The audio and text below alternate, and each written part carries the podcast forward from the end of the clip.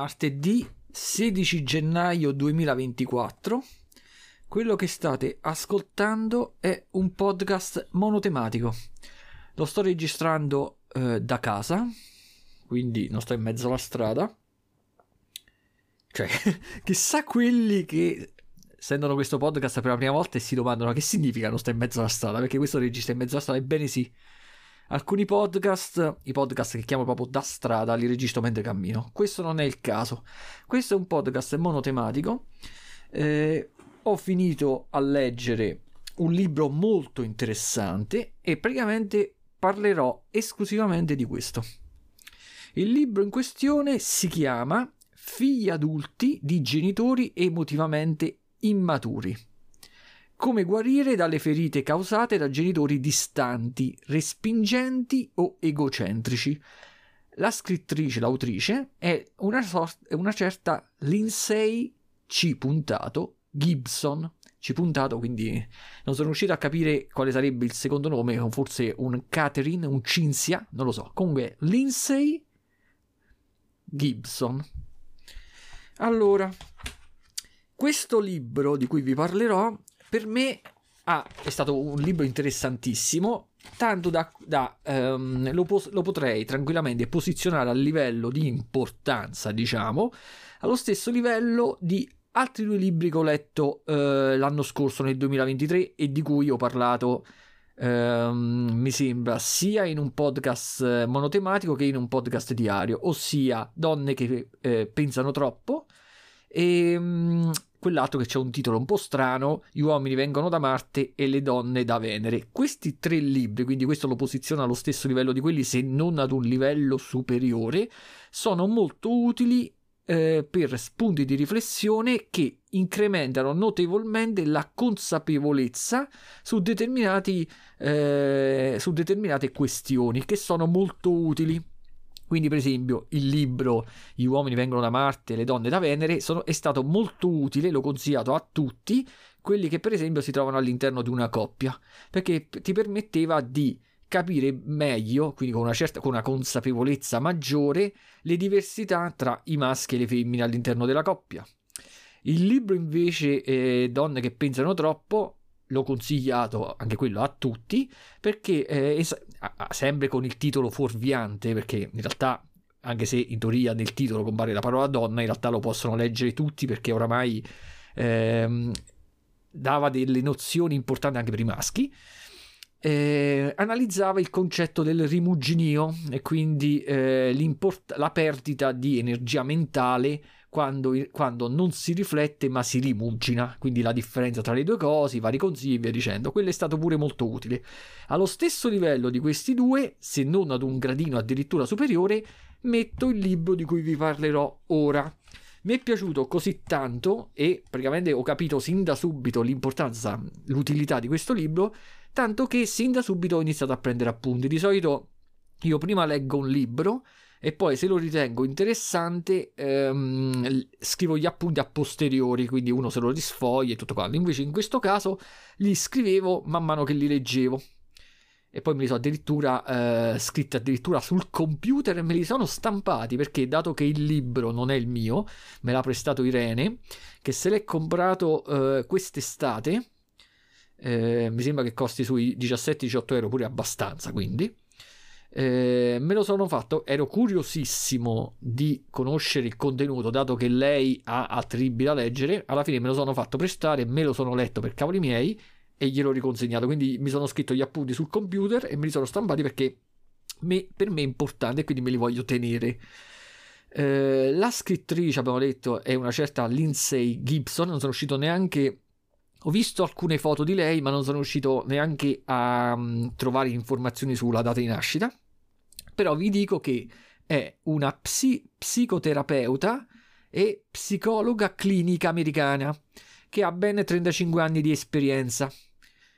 Eh, ha una clinica privata proprio tutta sua. Il suo più importante contributo alla ricerca è stato riconoscere la causa di ansia, ossessioni e depressione dei suoi pazienti nelle coercizioni emotive indotte da genitori emotivamente immaturi. Dopo ne parliamo bene.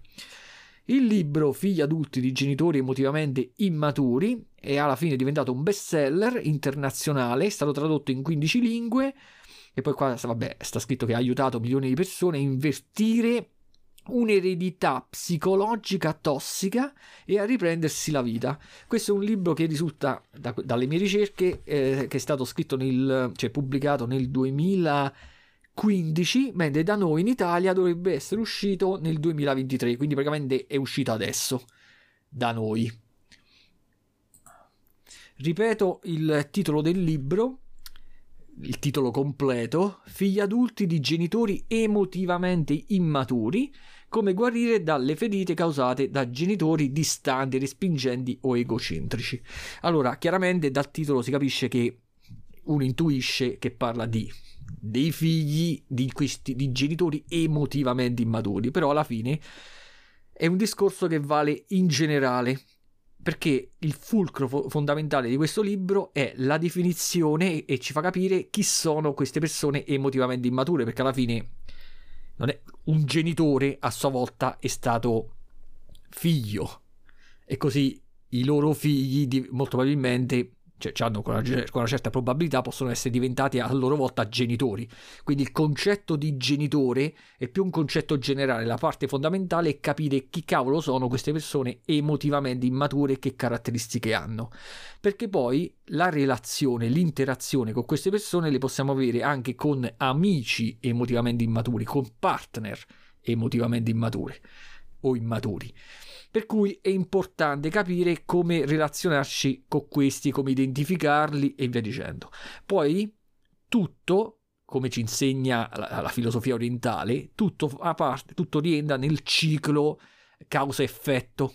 Quindi un genitore che ha la caratteristica di essere emotivamente immaturo influenzerà il figlio, quindi causa-effetto. Il figlio a sua volta avrà delle caratteristiche che poi diventeranno le cause di altri effetti. Quindi maggiore è la consapevolezza che abbiamo sull'argomento e meglio è.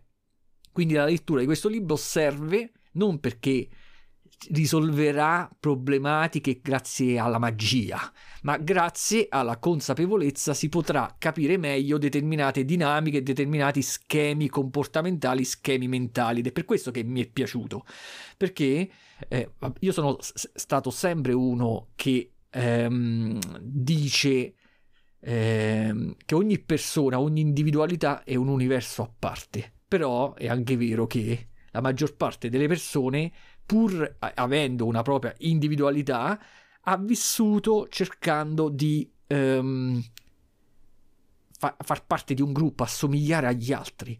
Quindi eh, riconoscendo tramite gli studi di terzi che determinate persone che ci circondano rientrano col comportamento dentro a determinati schemi già studiati, ben definiti, è utile perché si capisce quindi che il comportamento di una persona non, è, non nasce dalla sua indole, ma nasce dalla, come feedback, come conseguenza di determinate cause come si spiega in questo libro, quelle cause sono i, la loro infanzia, quindi i genitori come hanno influenzato la loro infanzia.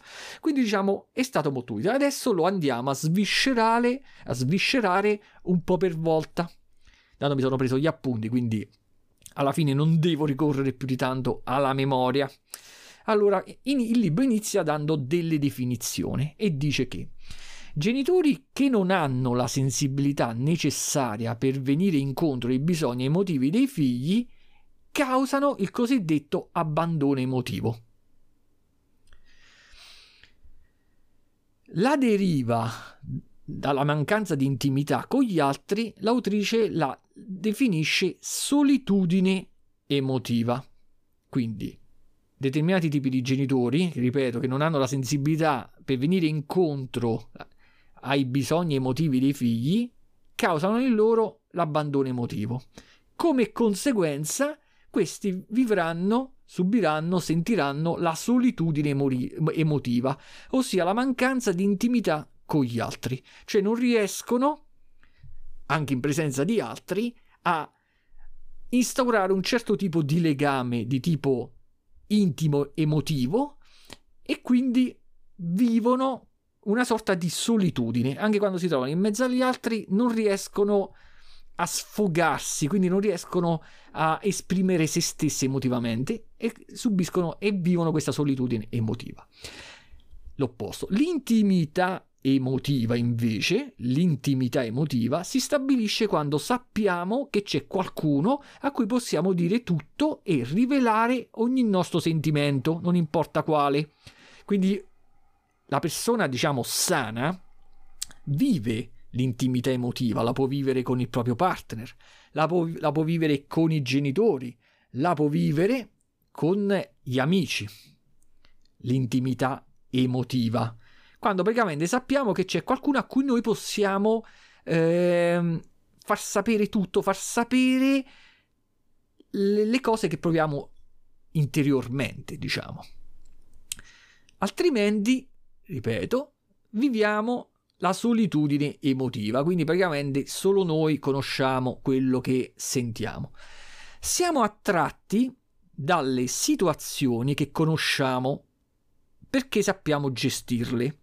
Ecco perché finiamo sempre per instaurare sempre le medesime dinamiche, cioè il motivo per cui delle persone che hanno avuto un certo tipo di infanzia e che praticamente hanno avuto delle relazioni tossiche di amicizia con i genitori o con i partner, noi vediamo che questi tendono a ricadere sempre nelle stesse dinamiche. Ma perché? Perché da un punto di vista psicologico praticamente ehm, la situazione, anche se fa schifo, anche se è tossica, se praticamente è simile ad altre che abbiamo già vissuto, ci danno un finto senso di, come posso dire, non di serenità, però sap- sapendo come gestirle, anche se fanno schifo, ci attraggono. Siamo, att- siamo attratti da un certo tipo di interazione ripeto, anche se tossica, solo perché eh, la riconosciamo, è abitudinaria.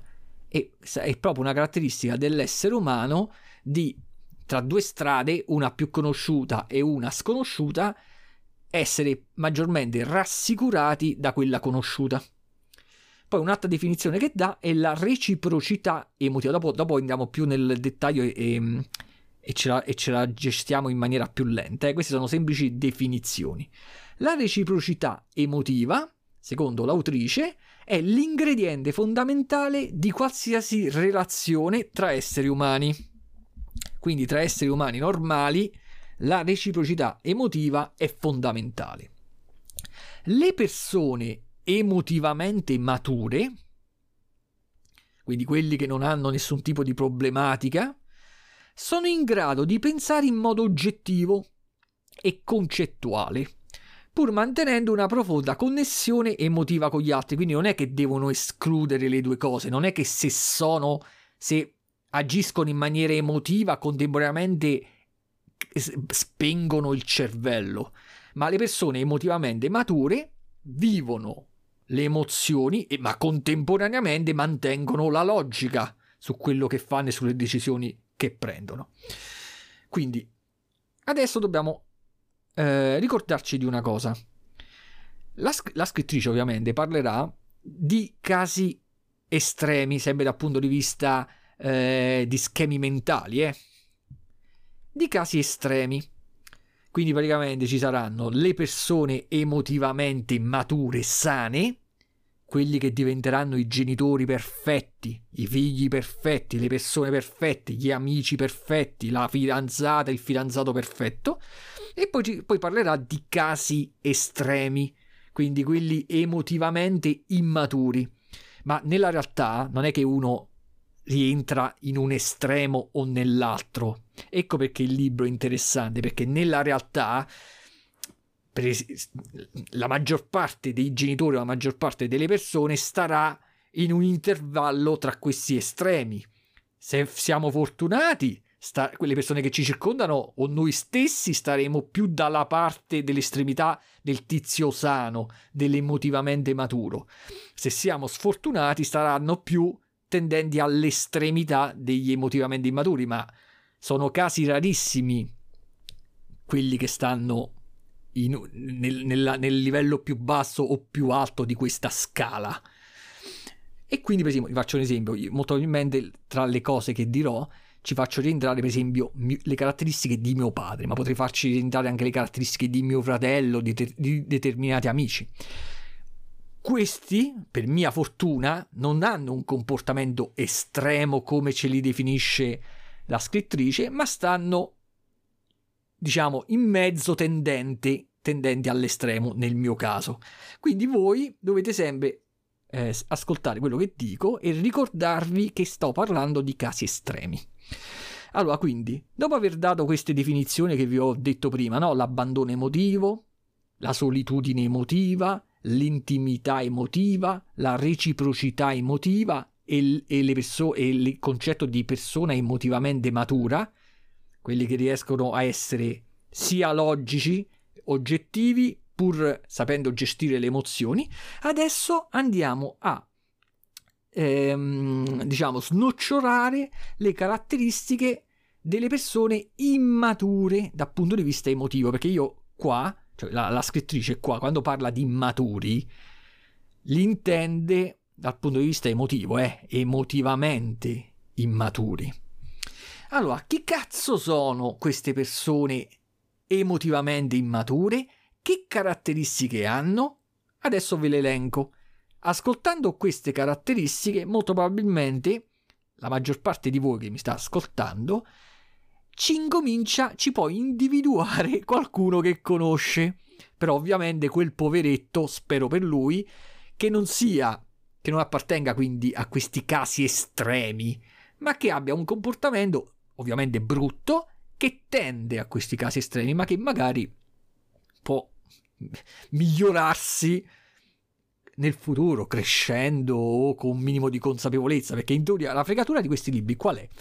che alla fine non li leggono mai quelli che dovrebbero leggerli, ma li leggono gli altri, quelli che hanno a che fare con quelli che dovrebbero leggerli. Quindi alla fine acquista, acquistano consapevolezza quelli che hanno che non hanno il problema diretto, ma che hanno il problema indiretto. E vabbè, però amen, sembra meglio di niente. Allora, vediamo le caratteristiche dell'emotivamente immaturo. Io ne conosco non si sa quanti, eh? Prima caratteristica, sono impulsivi e rigidi. Una volta che si sono fatte un'opinione sono inamovibili, quindi loro si fissano su un'idea, su un concetto che hanno nella testa e non si riesce a schiodarsi da là, pure davanti all'evidenza. Eh. Seconda caratteristica, distorcono la realtà e non sanno gestire lo stress la distorsione della realtà, a parte che vi ricordate i ragionamenti che, che vi avevo fatto, in realtà nessun essere umano è in grado di, di, percepire la realtà così come veramente è. Ogni essere umano percepisce la sua realtà, però è chiaro che in termini diciamo relativi ci stanno quelli che maggiormente la, hanno una percezione che maggiormente vedono la realtà diciamo vedono la realtà il più similmente possibile alla verità. E poi ci stanno quelli che proprio la distorciono completamente. E questi, a questa categoria, appartengono gli emotivamente immaturi. Non sanno gestire lo stress. Controllano con difficoltà le emozioni che provano e reagiscono spesso in modo eccessivo. Danno sempre la colpa agli altri. Quando si agitano si calmano difficilmente e aspettano sempre che siano gli altri a consolarli, assecondando le loro volontà. Quindi vi viene in mente qualcuno tra quelli che conoscete? Quindi, diciamo, si, ehm, che avevamo detto, si, si ehm, agitano facilmente. Perché? Perché non sanno gestire bene le proprie emozioni. Ma la cosa brutta è che non è che risolvono la questione della loro rabbia, della loro agitazione da soli, interiormente, con la meditazione, ma dando la colpa agli altri, dando la colpa a cause esterne, pretendono che per consolarsi siano gli altri a intervenire su di loro. Questa è proprio una caratteristica degli emotivamente immaturi. Poi prendono decisioni sulla base di quello che sembra meglio sul momento e spesso seguono la strada più facile. Che significa sul momento? Che per esempio ehm, hanno fame, devono subito risolvere il problema del, del mangiare. Devono, eh, si sentono agitati per un certo motivo, devono subito trovare la prima soluzione possibile per uscire da quello stato d'animo che a loro, per esempio, dà fastidio. Ehm, cioè, non è che stanno, a, non è che fanno ragionamenti a lungo termine o utilizzando la logica, devono subito risolvere la questione pur di uscire. E di conseguenza, per risolvere la questione, non è che la prima soluzione è la migliore, anzi, spesso la prima soluzione è anche la più sbagliata, quella che complica i problemi, però a loro non interessa. Devono, prendono decisioni subito, sulla base di quello che sembra meglio in quel momento.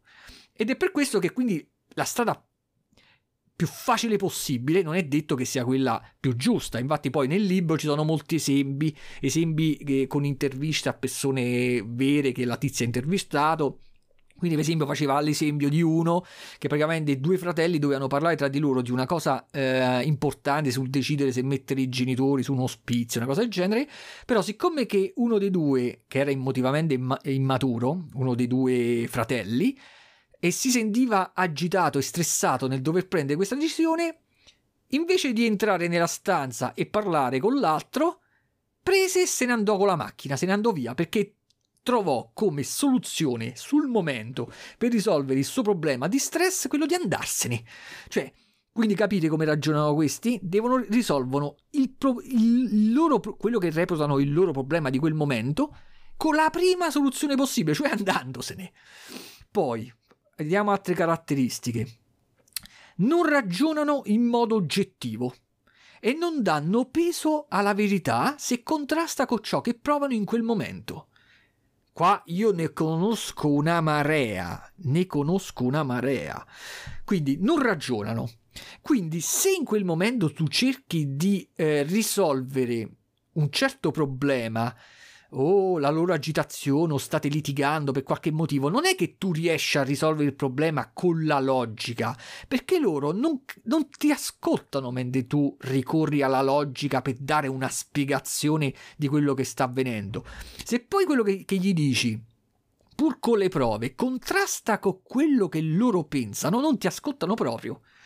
Poi si adattano con difficoltà alle persone che hanno pensieri diversi da loro quindi quando ne conosciamo, proprio non hanno proprio difficoltà a interagire con quelli che la pensano diversamente da loro. Non è che ehm, vedono la diversità di pensiero come anche a livello di curiosità per sapere. Cioè, in teoria ci sono delle persone che amano parlare con le persone, eh, con chi la pensa diversamente da loro, no? per conoscere punti di vista diversi. Invece no, questi li mettono in ansia. Altre caratteristiche delle persone emotivamente immature, sono egocentriche a livello ossessivo, stanno sempre in ansia e hanno la paura di essere giudicate. Quindi, a seconda poi delle persone, per esempio se sono tipo religiosi, hanno la paura di essere giudicati eh, cattivi, eh, oppure quelli che hanno l'ansia eh, che, per, per esempio nel lavoro su quello che stanno facendo hanno la paura di essere giudicati inadeguati o addirittura all'interno di una coppia indegne d'amore perché sono egocentriche quindi pensano che tutto ruoti intorno a loro e stanno costantemente nell'ansia e nella paura. Poi non sopportano di essere criticate e controllano costantemente se qualcosa le ha offese e se i loro bisogni sono soddisfatti tutto deve ruotare attorno a loro. Quindi, se i loro bisogni sono soddisfatti, riescono momentaneamente a placare l'ansia, altrimenti perennemente in uno stato di agitazione. Ma non finiscono qua, eh, è pieno di... La, la, tizia elenca una marea di caratteristiche, ecco perché vi ho detto che a questo macro insieme delle persone emotivamente immature ci rientrano diciamo in generale un po' tutti ci rientriamo. Poi ci sono quelli che ci rientreranno li- lievemente, leggermente, i più fortunati, mentre la maggior parte, cioè mentre, mentre ci stanno quelli che ci rientreranno proprio di, di brutto. Andiamo avanti con le caratteristiche. Durante le conversazioni riconducono qualsiasi argomento alla loro esperienza e sul personale. Tendono a risolvere un problema causato da loro semplicemente chiedendo scusa. Quindi praticamente in qualsiasi argomento parli con loro, qualsiasi cosa racconti loro, loro la prenderanno sempre sul personale, anche se nel, all'interlocutore stava pensando a tutt'altro, loro la, la prenderanno sul personale cerca, e cercheranno di interromperti per far ricondurre quello che stai dicendo su di loro. Stai parlando del bonus, eh, che cazzo ne so, bonus edilizio, eh, e loro ti, ficche, ti interromperanno per parlare della loro casa e di quando sarebbe stato necessario o è stato necessario fare delle modifiche o delle ristrutturazioni alla loro, alla loro casa. Cioè, di, tutto l'argomento deve comunque essere influenzato da loro ed essere ricondotto a loro. Questa è un'altra caratteristica delle persone egocentriche emotivamente immature è che quando fanno una cazzata pensano e la riconoscono tra l'altro, cioè fanno una cazzata e riconoscono di aver fatto una cazzata, pretendono di risolvere la questione chiedendo scusa.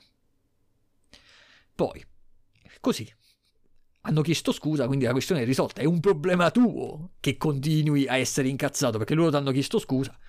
Poi, hanno personalità poco strutturate e spesso esprimono emozioni e comportamenti contraddittori.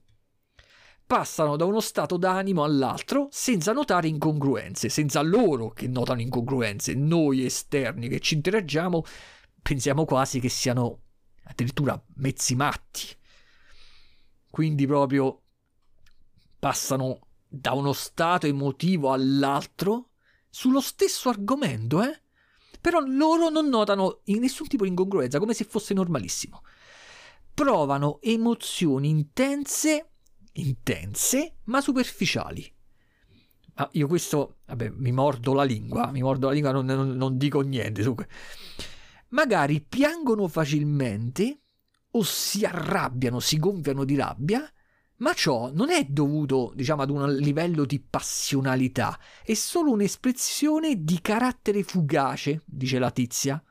E poiché queste reazioni eccessive sono molto frequenti, i loro interlocutori imparano a capirle e le escludono, perché le escludono per salvaguardare il proprio benessere emotivo, perché noi, cioè io dico noi, perché forse in maniera... Eh, magari sbagliata, mi metto dalla parte di quelli che non, che non, fanno parte di questo macro insieme, se non a livello, facciamo caso, leggero superficiale.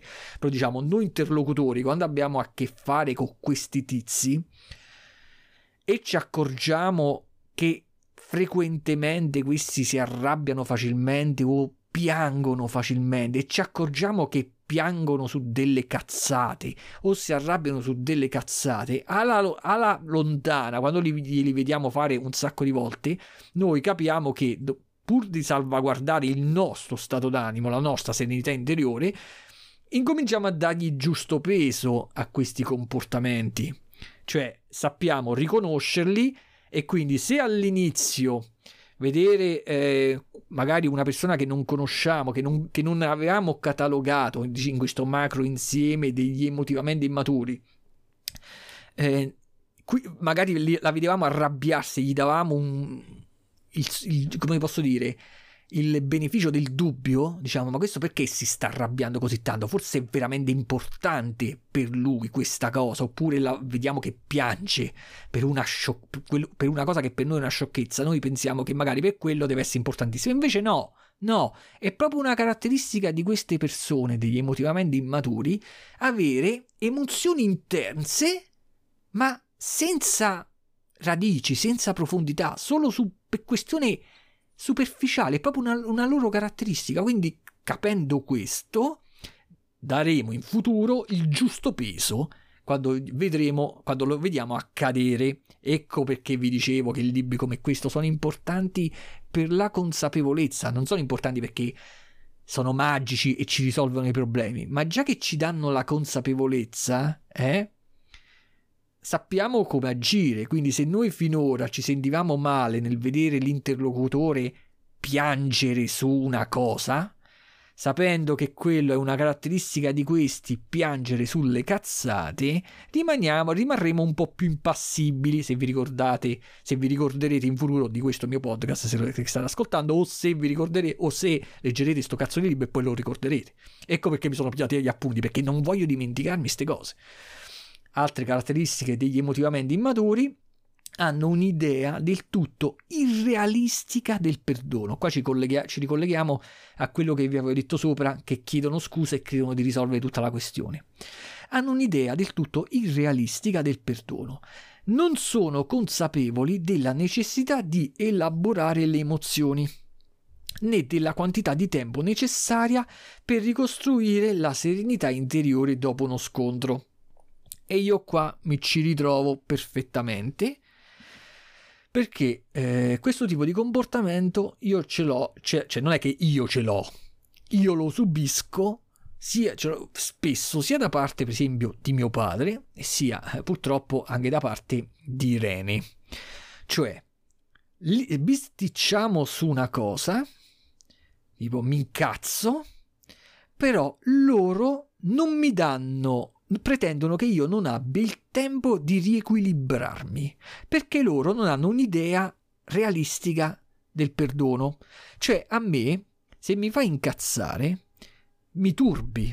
Questo turbamento a me, a me Giuseppe, a me Caggiu, questo, eh, compor- questo eh, turbamento lo devo riequilibrare. Generalmente, conoscendomi, mi ci vuole mezza giornata. Potrebbe far ridere il fatto che conosco il tempo. Però io ormai conoscendomi so che mi ci vuole una giornata, te, mezza giornata. Mi devo riequilibrare, mi devo fare una passeggiata, mi devo leggere un libro, devo disegnare, devo fotografare, ma mi devo riequilibrare, mi ci vuole mezza giornata. Per questi non lo riescono a capire il tempo necessario per riequilibrarsi. Loro credono che dicendomi scusa, che poi mio padre proprio non mi chiede scusa. Esempio, Irene è capitato che mi chiedesse scusa per una, tipo per una litigata, tutto quanto, e pretendono che siccome mi hanno chiesto scusa, io subito dovrei ridere, essere felice. Cioè, non capiscono, vi faccio l'esempio mio, eh, non capisco che l'altra persona ha bisogno del tempo per equilibrarsi. Quindi, non so, voi pensate io ho fatto il mio esempio. Voi quando ascoltate le, le, parole di questo podcast, pensate a quelli che conoscete voi, vostra sorella, vostra madre, con chi è che avete a che fare con le persone emotivamente immature, oppure siete voi stessi magari, delle persone emotivamente immature, ma avete quell'intelligenza di capire che state dentro a quell'insieme e quindi magari la consapevolezza può farvi cambiare, migliorare. Vabbè. Ultima caratteristica che ha messo sta Lindsay Gibson nell'elenco delle caratteristiche delle, delle, delle persone emotivamente immature è la seguente. Si sentono bene con se stesse solo se riescono a fare in modo che gli altri li assecondano nei loro desideri e auspici. Quindi praticamente loro, ripeto, si sentono bene con se stesse non in maniera autonoma, ma solo se riescono a fare in modo che gli altri li assecondino, li assecondano. E quindi nei loro desideri, auspici e via dicendo. E vabbè, cioè, non entro troppo nei particolari, comunque, eh, che qua se no va a finire che alla fine del podcast eh, litigherò, quindi è meglio che cerco di fare meno esempi possibili personali perché magari capito se dopo quelli che mi conoscono si riconoscono in quello che dico e poi magari litighiamo. Quindi cerco di fare meno esempi possibili. Allora quelle caratteristiche che ho, ho elencato finora sono le caratteristiche della persona emotivamente immatura. Ma che cosa accade se questa persona emotivamente immatura è un genitore cioè, cazzo, se uno ha tutte queste caratteristiche, diciamo, bruttarelle, ed è un genitore, come cazzo lo influenzerà suo figlio? Allora, la scrittrice elenca quattro macro insiemi di genitori. Quindi in, genitori, quindi in generale, i genitori, stiamo parlando di genitori emotivamente immaturi, eh, dice tutti i genitori emotivamente immaturi hanno delle caratteristiche in comune e abbiamo capito quali sono. La mancanza di empatia, l'inaffidabilità emotiva e l'insensibilità di fondo oltre che l'impulsività che avevamo detto prima, no? Quindi questi genitori che hanno quindi queste caratteristiche in comune, tutte quelle che ho detto finora, ce l'hanno tutti, però a seconda di determinate, ehm, determinati comportamenti, determinate caratteristiche, ulteriori caratteristiche, si suddividono in quattro macro insiemi, sempre secondo la scrittrice.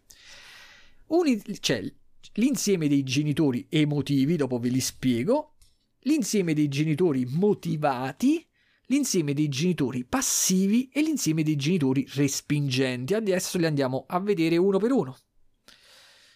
Allora, secondo l'autrice, i genitori emotivi, che io diciamo in parte ci farei, anche se ho detto che non voglio fare esempi, ci, ci, ficcherei tranquillamente mio padre, sono instabili e imprevedibili passano facilmente dall'euforia alla depressione, dalla rabbia alla disperazione.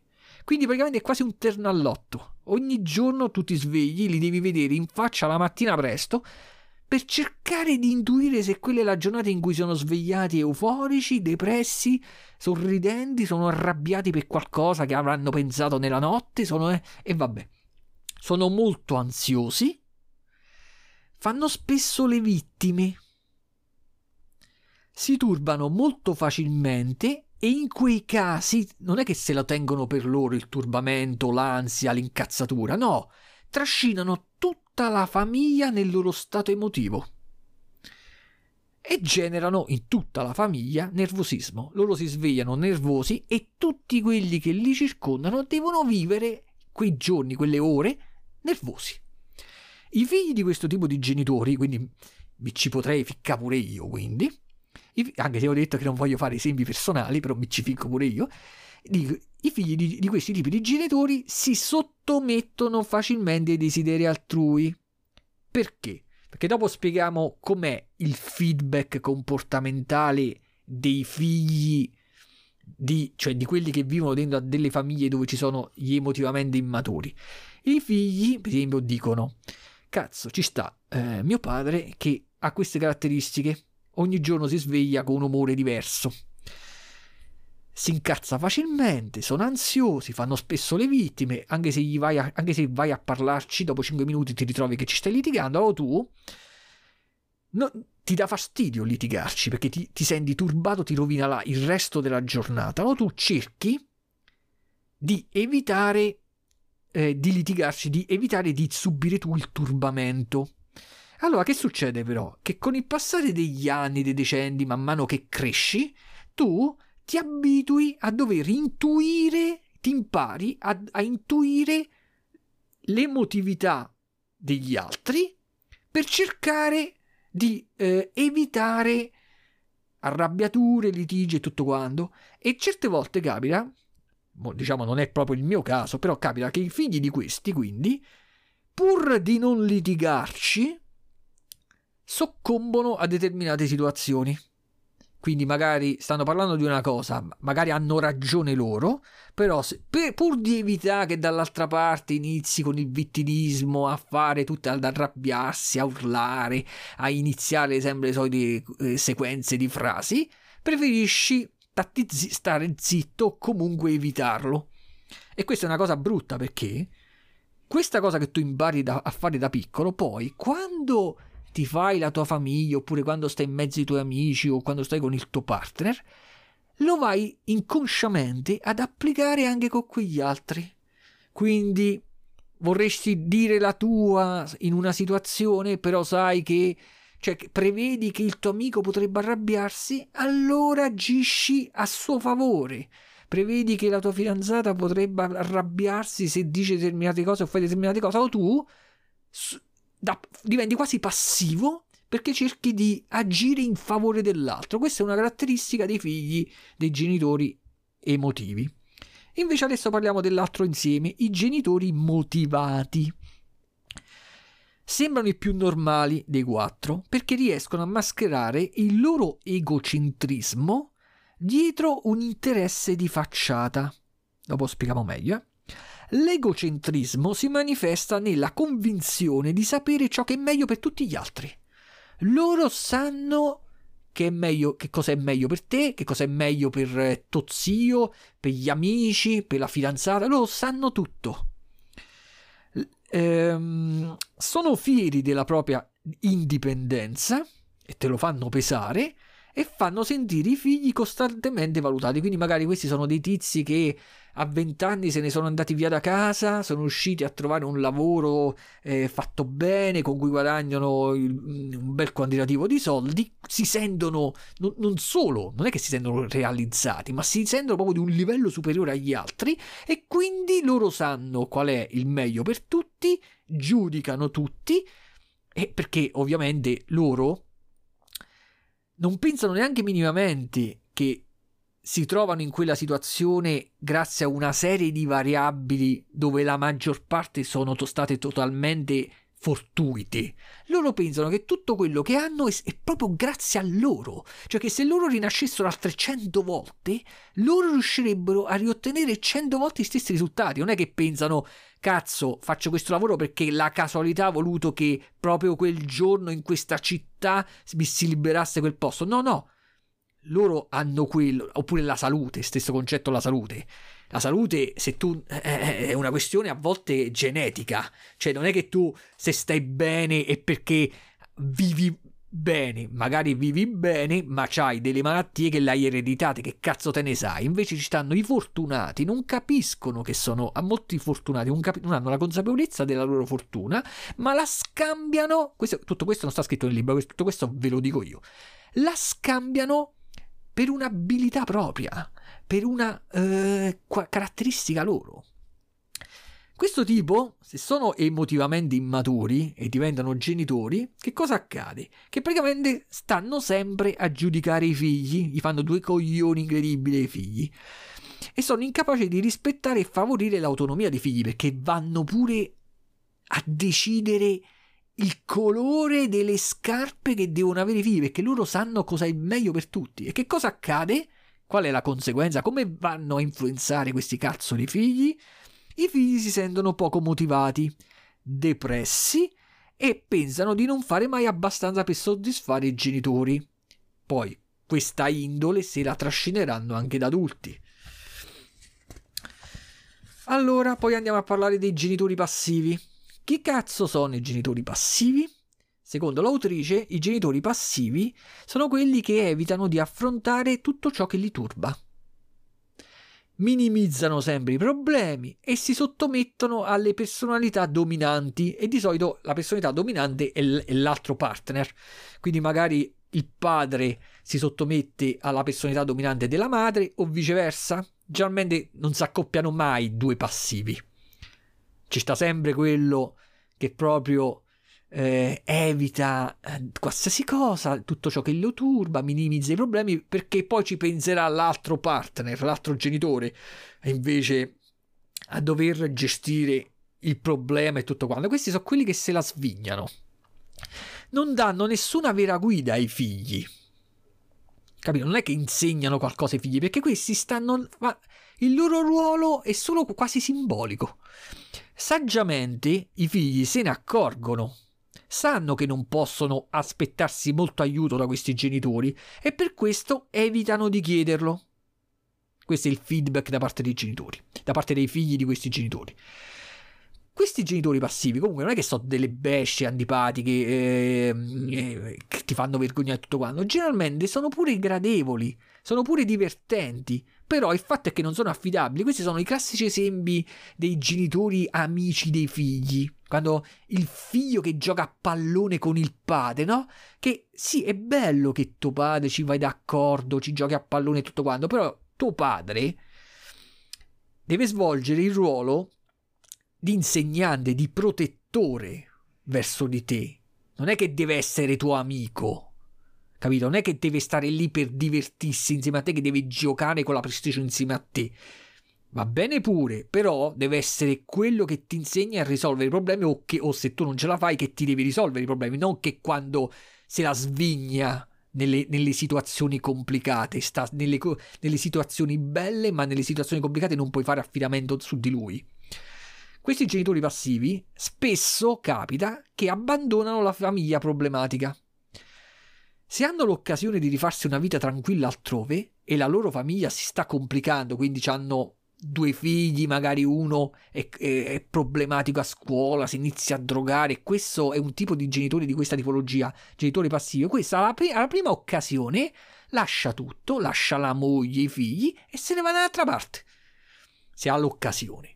Perché proprio nella sua indole, nella sua indole, nella sua caratteristica di emotivamente immaturo, questo proprio non vuole problemi e quindi è così i figli di questi tipi di genitori tendono a giustificare il comportamento passivo del genitore. Perché? Perché è un genitore che eh, quando le cose vanno bene non gli rompe mai i coglioni, diciamo, al figlio.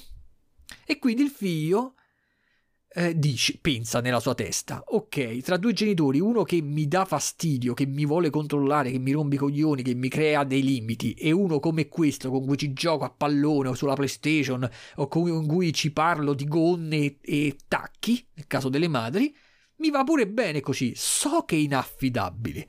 So che lui non mi insegnerà mai un cazzo. Molto probabilmente il mio punto di riferimento sarà i genitori dei miei amici, che magari sono più pratici e se ho un problema tendo di più a parlare con loro che non con questi con cui riesco a parlare di gonne, di vestiti, di trucco o nel caso di, dei maschi con cui posso parlare di computer, però se ho un problema pratico preferisco parlare con i miei amici o con i genitori dei miei amici piuttosto che questi. questi e quindi i figli crescono in questa modalità, sanno che i loro genitori non valgono più di tanto. Poi c'è l'ultimo macro gruppo, i genitori respingenti.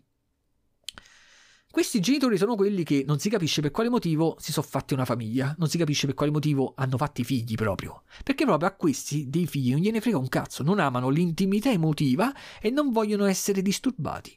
Sono diventati genitori o senza volerlo, tipo che quell'altra è rimasta incinta, cazzo te ne so. Quindi generalmente questi sono i maschi, come fanno una... una vabbè, lasciamo perdere e non, non, hanno mai riflettuto sul ruolo del genitore, quindi sono i meno empatici di tutti. I figli di questi, sin da subito, si sentono un peso perché lo vedono che hanno genitori che magari entrano nella loro stanza quando quello sta a lavorare al computer e questo li caccia, proprio, avvertono proprio che loro stanno dando, dando fastidio a sto genitori. Pensano, ma che cazzo mi hai fatto a fa?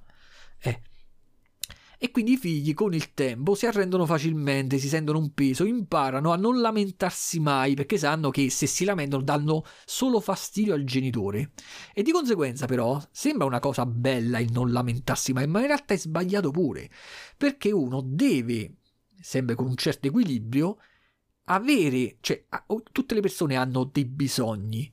Quando i bisogni non riesci a identificarli o comunque non riesci ad arrivarci a risolverli da soli, però ti, ti, ti ce l'hai, ogni, ogni persona deve, deve, potersi lamentare, perché è con la lamentela che poi cerchi di trovare una soluzione anche aiutato da altri, soprattutto se sei piccolo dei genitori, per risolvere il tuo problema. Non è che te lo devi tenere per te. E invece i figli di questi tendono ad avere quelle caratteristiche, sanno che hanno il problema, mentre i figli di genitori passivi sanno che è inutile parlare co- col genitore perché quello non è in grado di fare un cazzo. In questo caso non parlano con il genitore perché dicono io non devo dare fastidio a mio padre perché è colpa mia se sono nato momenti. Questo è il ragionamento. E questa è la lista, la descrizione di questi cazzo di persone emotivamente immature che sono diventate genitori. Adesso parliamo dei figli. Allora, Prima vi faccio un discorso più generale, proprio in generale dei figli. Quando uno vive eh, in una famiglia quindi problematica, quindi una famiglia dove abbiamo detto ci sta il problema della solitudine emotiva, dell'abbandono emotivo, perché praticamente non riescono a, ad aver sviluppato la reciprocità emotiva, l'intimità emotiva a causa di questi genitori emotivamente immaturi, tipo uno scioglilingua. Generalmente il bambino che cosa fa? Fa una cosa che poi se la trascina per tutto il resto della sua vita, a meno che non si sveglia e non acquisisce consapevolezza. Quindi magari voi ascoltando, ripeto, questo podcast vi svegliate, oppure leggendo questo cazzo di libro. Con la differenza che il libro costa 17-18 euro, mentre il mio podcast lo ascoltate gratis. Quindi, eh, cazzo, spero che sia più utile il podcast. Allora, che fa il bambino? Tutti vogliono stare bene.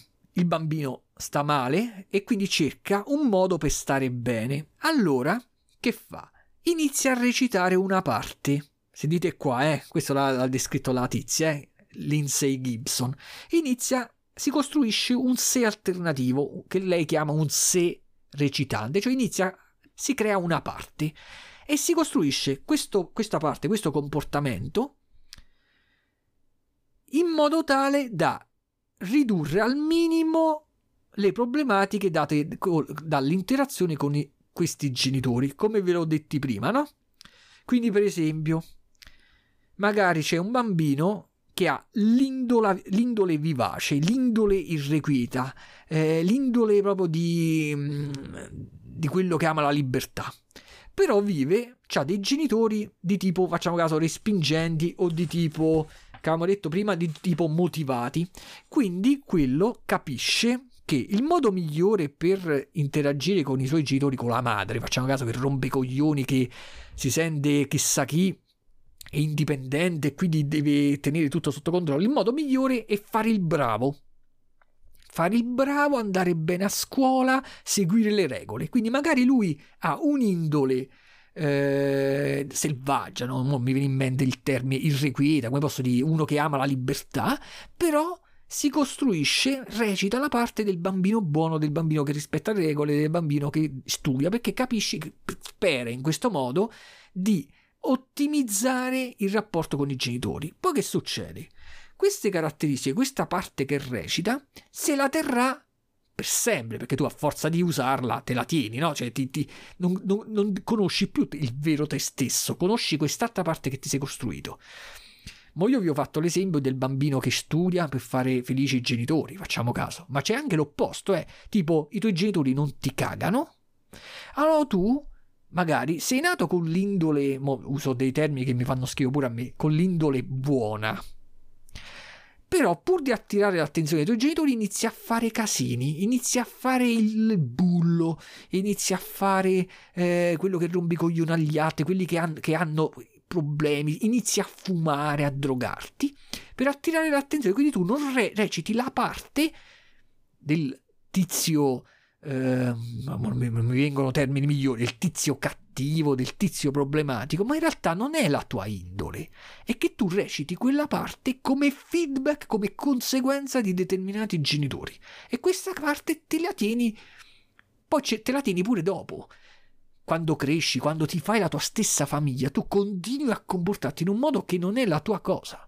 Quindi andiamoci a leggere come l'ha detto lei, che mo ve l'ho detto un po' a parole mie.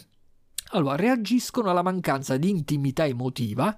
Ricordiamoci che cos'è l'intimità emotiva. Si stabilisce quando sappiamo che c'è qualcuno a cui possiamo dire tutto e rivelare ogni nostro sentimento. Quindi se il tuo genitore non è in grado di fare con te questa cosa, ti manca l'intimità emotiva e ti si forma la solitudine emotiva. Quindi reagiscono alla mancanza di intimità emotiva ed affetto da parte dei genitori usando la fantasia. Cioè, si generano l'ottimismo per resistere alla loro condizione, immaginando di diventare nel futuro qualcos'altro ma meritevole di attenzioni. Quindi loro pensano, eh, che cazzo ne so, il problema sono i soldi, allora devo essere un bravo studente, poi devo andare a lavorare il prima possibile perché il problema si risolverà con i soldi. Il, la, la, la problematica è di un altro tipo eh, si basa sulla religiosità, allora io devo diventare molto religioso, buono, faccio le preghiere, vado al catechismo perché proietto, cerco di essere ottimista, cioè non è che hanno un, conce- un concetto pessimista, tipo non avrò speranza nella mia famiglia, cercano di voler quindi creare questa sorta di ottimismo trovando la soluzione più semplice, ossia cercando di fare quello che nella loro testa eh, migliorerebbe il, il rapporto con i genitori. Da adulti, però, si trascinano dietro queste fantasie e queste e le relative aspettative, se le trascinano dietro. Poi il problema qual è? Che queste, questo modo di comportarsi andrà a sostituire le loro vere caratteristiche, quelle naturali. E mm, questo ruolo lo continueranno a indossare anche in futuro con la propria nuova famiglia, sovrapponendolo al proprio vero sé. E vabbè, poi e, e di conseguenza non potranno mai instaurare veri legami perché loro in altre parole stanno recitando una parte. Quindi come cazzo fai a instaurare un vero legame naturale, spontaneo con una persona se stai recitando una parte? E, e poi lo stesso esempio, se, voi, se noi prendiamo Robert De Niro, quello è un bravo attore, ma cazzo, è un bravo attore, però non è che durante tutta la sua vita lui recita una parte, si stancherebbe pure lui, quindi persino un bravo attore prima o poi si logora, consuma energia mentale per recitare una parte che non è la sua. Capito? Se voi recitate la parte delle persone tranquille, educate, ma dentro di voi state bestemmiando, si forma, ti logori mentalmente, hai bisogno di, di ritornare al tuo vero ste, cazzo, anche se, anche se pensi che faccia più schifo, ma il fatto è che tu quello che pensi è un, un pensiero che ti trascini sin da bambino. Quindi alla fine quello che tu pensi è vincolato a quello che pensavi da bambino a causa della situazione all'interno della tua famiglia. Questa è la, è la roba che uno deve, è la catena che deve spezzare. E praticamente questa dice: ci sono due modi per gestire l'abbandono emotivo. Ci stanno quelli che pensano che le cose devono cambiare dal loro interno e lei li chiama gli internalizzanti e quelli che invece pensano sempre che deve essere il mondo a cambiare, le persone esterne devono cambiare, non, è, non, è, sono loro che devono cambiare, sono tutti gli altri e sono gli esternalizzanti. In base alla personalità e al temperamento del, del, di sto bambino che vive all'interno di questa famiglia emotivamente immatura, a seconda dell'indole apparterrà o all'insieme degli internalizzanti o all'insieme degli esternalizzanti. Non vi preoccupate perché adesso li andiamo a esaminare in maniera un po' più dettagliata. Quindi avete capito, no? Vi faccio un riassunto veloce. I tizi che vivono in una famiglia del cazzo, con degli elementi, con i genitori che sono degli emotiva, emotivamente immaturi, appartenenti a una delle quattro categorie che vi ho detto prima, tendono sin da piccoli a costruirsi un sé fittizio, quella che quello lo chiama un sé recitante, recitano una parte, no? E generalmente questi figli, in base alla loro indole, diventeranno o persone internalizzanti o persone esternalizzanti. Allora, mo io vi dico le caratteristiche dell'uno e le caratteristiche dell'altro, ma vi dico già da adesso che generalmente gli emotivamente immaturi sono quelli che da pic- sin da piccoli erano persone esternalizzanti. Ma intanto ve lo capirete da, solo perché ade- da soli, perché adesso vi elencherò le caratteristiche dei due tipologie di feedback dei figli. Quindi, le persone internalizzanti quindi io li potrei chiamare i figli internalizzanti, ma tutti siamo figli, se no come cazzo facciamo a, a esiste? Quindi questo è un discorso generale, perché tutti siamo figli. Eh, le, e per cui le persone internalizzanti sono quelli che hanno una mente attiva e la voglia di imparare cose nuove. Amano riflettere per risolvere i problemi analizzano i processi causa-effetto, cioè capiscono che se sta accadendo una cosa è perché c'è una causa e che se fai una cosa quella diventerà a sua volta la causa di altre cose. Si assumono la propria responsabilità e si assumono la responsabilità proprio in generale, se stanno fanno parte di un gruppo, di una coppia, eh, di risolvere i problemi. Loro si assumono, grazie al fatto che hanno avuto dei genitori e quindi sono cresciuti in un certo modo, la responsabilità di dover risolvere loro i problemi. Quindi non è che, ripeto, anche se ho detto che le persone esternalizzanti sono tutte le emotivamente immature, non è che sto dicendo che le persone internalizzanti hanno solo pregi, eh. Hanno anche delle caratteristiche negative per loro, perché il voler prendersi la responsabilità di risolvere i problemi, non solo i propri, eh, per me è una caratteristica negativa. Io generalmente mi vor... per come sono fatto eh, rientro in questa categoria, del, nella categoria delle persone internalizzanti. Si sacrificano eccessivamente nelle relazioni e poi però si risentono per lo sforzo impiegato. Questa è una cosa brutta.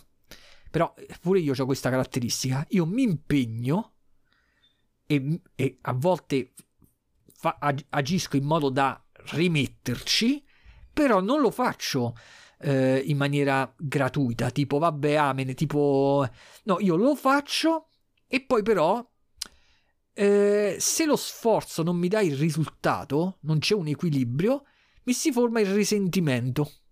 Quindi che, che in realtà la, sarebbe meglio non fare per niente una cosa se poi ti si forma il risentimento, no? Però è una caratteristica negativa delle persone internalizzanti. Soffrono in silenzio e non lasciano trasparire nulla all'esterno.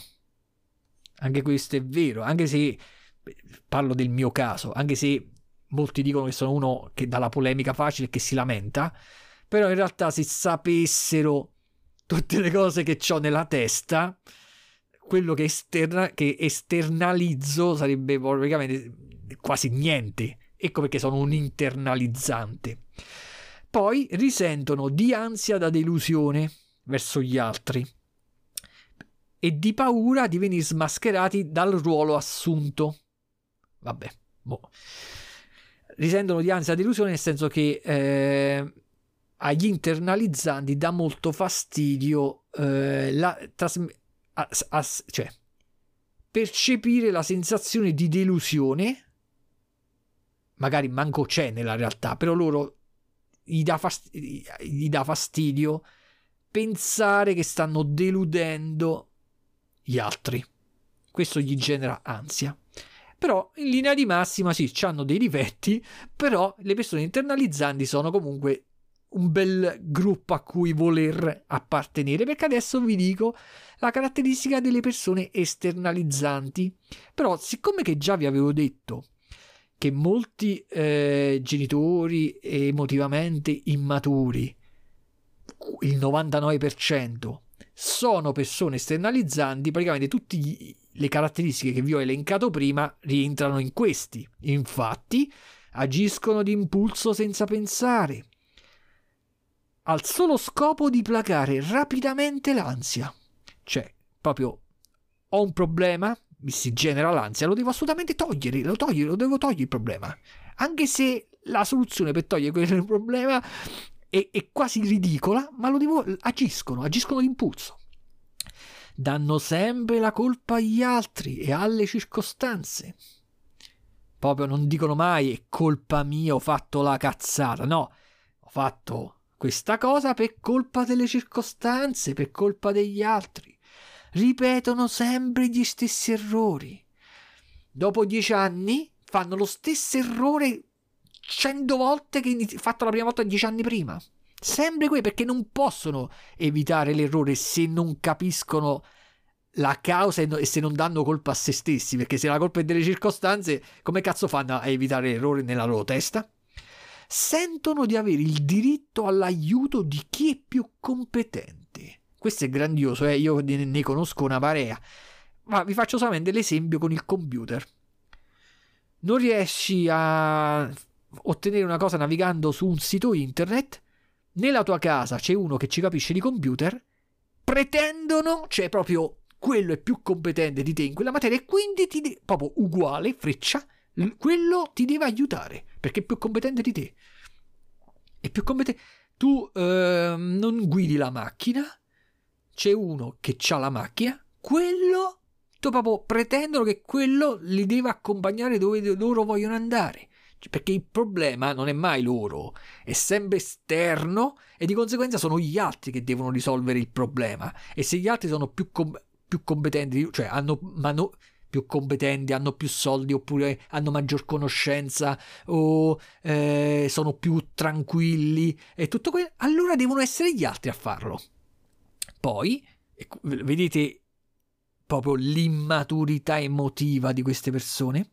Poi, oscillano tra la scarsa autostima e un senso di superiorità gonfiato. Cioè, loro oscillano in continuazione. Un momento scarsa autostima, un momento loro sono fantastici e tu sei una merda.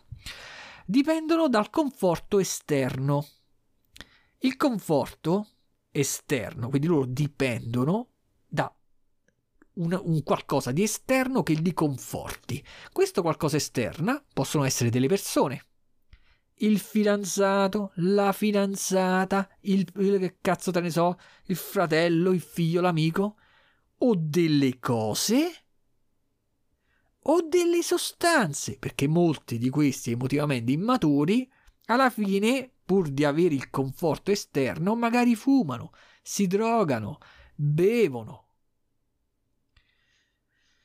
Poi sono inclini ad avanzare, e questo è proprio bruttissimo, sono inclini ad avanzare false accuse per passare da vittime bisognose di attenzioni. Per cui, quando incominciate a individuare dopo la, la, la, l'autrice vi insegnerà, cioè dirà che un modo per gestire questa situazione è aumentare la vostra osservazione. Quando tu osservi la persona e capisci mentalmente che quella è una persona emotivamente immatura di tipo esternalizzante, quindi la identifichi, diciamo, riesci a capire questi comportamenti tossici che hanno, altrimenti se non te ne accorgi soffri per vari motivi, tra cui per il fatto che questi, pur di passare da vittime, si inventano le cose.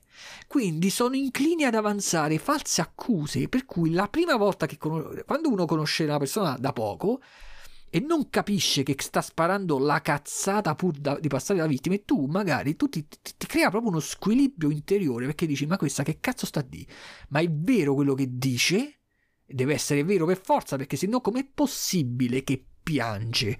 Com'è possibile che soffre così tanto? Poi scopri che piange perché una loro caratteristica è che sono emotivamente eh, impulsivi, però non profondi. Quindi piangono magari facilmente, si arrabbiano facilmente, ma non come faresti tu. E che poi tendono a sparare le cazzate. E questo è fatto. Quindi quando tu capisci che è proprio una caratteristica di queste che sparano le cazzate, halt, piagni, t'arrabbi, fammi analizzare la situazione. Se la situazione non è come la dici tu, ciao, me ne vado. Eh, non stai là a litigare, a subire i, i, la, il teatrino di questi. Ultima caratteristica, soffrono di ansia per l'eventuale perdita dalle fonti esterni da cui traggono sicurezza. Sempre il solito concetto, che poi ho letto da un'altra parte in un altro documentario, non mi ricordo sempre se era il suo di questa autrice, oppure no, che dicono che queste persone, quando hanno bisogno di qualcuno, non è che abbiano, hanno bisogno di qualcuno inteso come Ehm, la, ne- la voglia di stare insieme a quel qualcuno, ma hanno bisogno di qualcuno come un mezzo per ottenere un loro fine. Quindi le persone per, quest- per, questa tipologia, ovviamente io sto parlando di casi estremi, e il discorso ve l'ho fatto all'inizio, sono casi estremi. Questo non significa che una persona o è sana o è quello che sto dicendo. Questi sono casi estremi, quindi la persona è in determinati periodi della loro esistenza magari si comportano in questo modo o comunque si comportano in maniera più mitigata, però in casi estremi il fabbisogno delle persone è inteso a livello di mezzi per ottenere qualcosa. Quindi non avendo, non, non avendo eh, più la persona che utilizzano come mezzo, loro non riescono più a ottenere quello che volevano e di conseguenza soffrono. Ma non è che soffrono perché non c'è più la persona. Soffrono perché non riescono ad arrivare al fine che ottenevano con la persona. Una bella differenza. La maggior parte, poi alla fine la scrittrice dice la maggior parte degli immaturi, dei genitori immaturi, come vi ho già detto, sono persone esternalizzanti. Poi fa un esempio molto carino per farvi ricordare subito il concetto. Dice: Gli esternalizzanti li puoi considerare come tipo degli apparecchi che si alimentano eh, cercando una presa elettrica a cui attaccarsi. Quindi l'esternalizzante si alimenta cerca, in maniera simbolica, eh, figurativa, cercando una presa elettrica a cui attaccarsi. Quindi hanno bisogno sempre di qualcosa o di qualcuno con cui loro si attaccano e si alimentano, mentre gli internalizzanti vanno a batterie. Gli internalizzanti non hanno bisogno di sfruttare gli altri. non ha bisogno degli altri, consumano se stessi, la propria batteria e quando la batteria finisce, finisce. Amen. Quindi o poi la ricaricheranno o schiattano proprio. L'adattamento esternalizzante può trasformarsi in immaturità emotiva, l'abbiamo capito, no? Adesso ehm, la, la, scrittrice fa un intero capitolo, lo dedica agli internalizzanti, perché gli internalizzanti sono quelli, diciamo, quei figli di situazioni particolari che adottano un comportamento più sano rispetto agli esternalizzanti, no? E via, prima avevo fatto l'elenco, no? E mi c'ero messo pure io. Allora fa un intero capitolo dedicato a questi e dice: Dato che sono così attenti ai sentimenti, gli internalizzanti sono molto sensibili alla qualità dell'intimità emotiva e della spontaneità delle, nelle relazioni. Per queste persone, quindi anche per me, è molto importante la spontaneità nella relazione e l'intimità emotiva. Che cos'è l'intimità emotiva? Ve lo ridico che ve l'ho detto all'inizio. L'intimità emotiva si stabilisce quando sappiamo che c'è qualcuno con cui possiamo aprirci, a cui possiamo dire tutto e rivelare ogni, mio, ogni nostro sentimento, non importa quale. E per gli internalizzanti è importantissimo questo. Mentre gli esternalizzanti invece esprimono le proprie emozioni prima che crescano loro fino a un certo punto. Quindi mentre gli, inter- mentre gli internalizzanti non esprimono immediatamente le loro emozioni, se le, le, queste covano dentro di loro, le trattengono e quindi si intensificano, e questo è pure è dannoso per loro stessi, gli esternalizzanti le manifestano subito. E qui, questo c'ha il pregio, cioè c'ha il difetto che manifestandole subito sembrano tipo dei pazzi. Però c'ha il vantaggio che loro scari- le scaricano subito, quindi non gli si covano dentro. E vabbè, andiamo oltre. Quando vengono sgridati dai genitori immaturi, gli esternalizzanti reca- recepiscono che il problema è il loro comportamento, mentre gli internalizzanti agli internalizzanti viene detto che il problema non è il loro comportamento, ma è proprio la loro stessa natura e questo comporta delle conseguenze nel bambino. Perché uno dice che cazzo, sono proprio io. Mi fanno credere che io sono il problema. Ma solo un genitore emotivamente immaturo farebbe credere al bambino che non è il suo comportamento, ma è lui. Ma infatti è un, genitore di merda. Eh. Una cosa che caratterizza tutti gli internalizzanti è la necessità di condividere la loro esperienza interiore e sono a disagio quando sono circondati da persone che non interagiscono con loro sul piano emotivo, che è una cosa diversa dal semplice legame sociale. Eh? Quindi tu non è che se tu interagisci con le persone a livello sociale, che parli de- de- del lavoro, parli delle, di chi hai votato, tutto, quello non c'entra niente con l'interazione sul piano emotivo con il poter interagire e esprimere le emozioni, i sentimenti, gli internalizzanti hanno bisogno di questo, sono molto sensibili, vogliono persone con cui potersi aprire. I bambini che cercano di fare, per esempio, i bravi per conquistare l'amore dei genitori, non sanno, poverini perché sono bambini ovviamente, non sanno che il comportamento condizionato, cioè recitare la parte dei bravi, non può comunque comprare l'amore dei, degli altri perché l'amore è incondizionato. Quindi non è che se tu... L'amore è incondizionato, cioè non è che se faccio il buono mi ami, se non faccio il buono non mi ami se sei mio genitore. Che cazzo di genitore sei? E quindi il bambino non capisce questa cosa, il bambino si crede che solo se si comporta in un certo modo viene amato. E questo concetto se lo porterà pure dopo. Tutti, questo per farvi capire il concetto di feedback, è eh, causa-effetto. Tutti hanno bisogno di conforto e legame emotivo con gli altri, tutti, pure il pezzo di merda ha bisogno di conforto e legame emotivo con gli altri.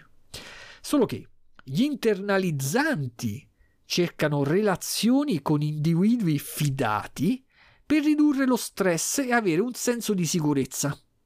spesso traggono nutrimento emotivo anche dall'arte, dalla natura e dalla spiritualità, perché ripeto, l'internalizzante ha bisogno del eh, legame emotivo. Per cui anche per esempio l'arte glielo dà. Anche passeggiare sulla ciclopedonale, l'internalizzante lo, lo riesce ad assorbire anche dalla natura, la pace, la tranquillità della natura, anche dalla spiritualità tramite le meditazioni, leggendo le cose del Buddha, di Thich Nhat Hanh e via dicendo. Loro hanno bisogno di questo nutrimento emotivo, l'internalizzante. Invece l'esternalizzante, quello che diventerà molto, al 99% emotivamente immaturo, ricorre alla manipolazione, al ricatto, incolpando gli altri per ottenere attenzione e conforto emotivo, per cui rischiano, pur arrivando poi alla fine al loro scopo, però di generare risentimento negli altri. Perché loro, ripeto, arrivano al loro scopo, però gli altri non sono stupidi.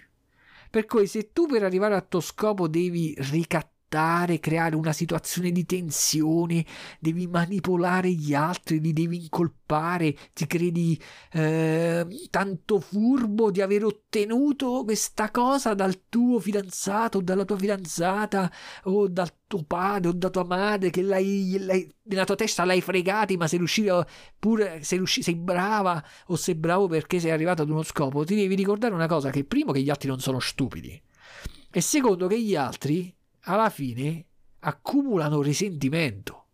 Eh, eh, non è che tu... Eh, gli internalizzanti si sentono in colpa se hanno bisogno di aiuto. E spesso sminuiscono le proprie sofferenze, quindi gli internalizzanti, dove mi ci metto pure io, si sentono in colpa quando hanno bisogno di aiuto e quindi cercano di non gravare sugli altri. E spesso sminuiscono le proprie sofferenze Invece, poiché si assumono naturalmente molte responsabilità altrui, sono fondamentali e grati per ogni gesto. Ah, ecco, un'altra caratteristica degli internalizzanti in cui mi ci ritrovo.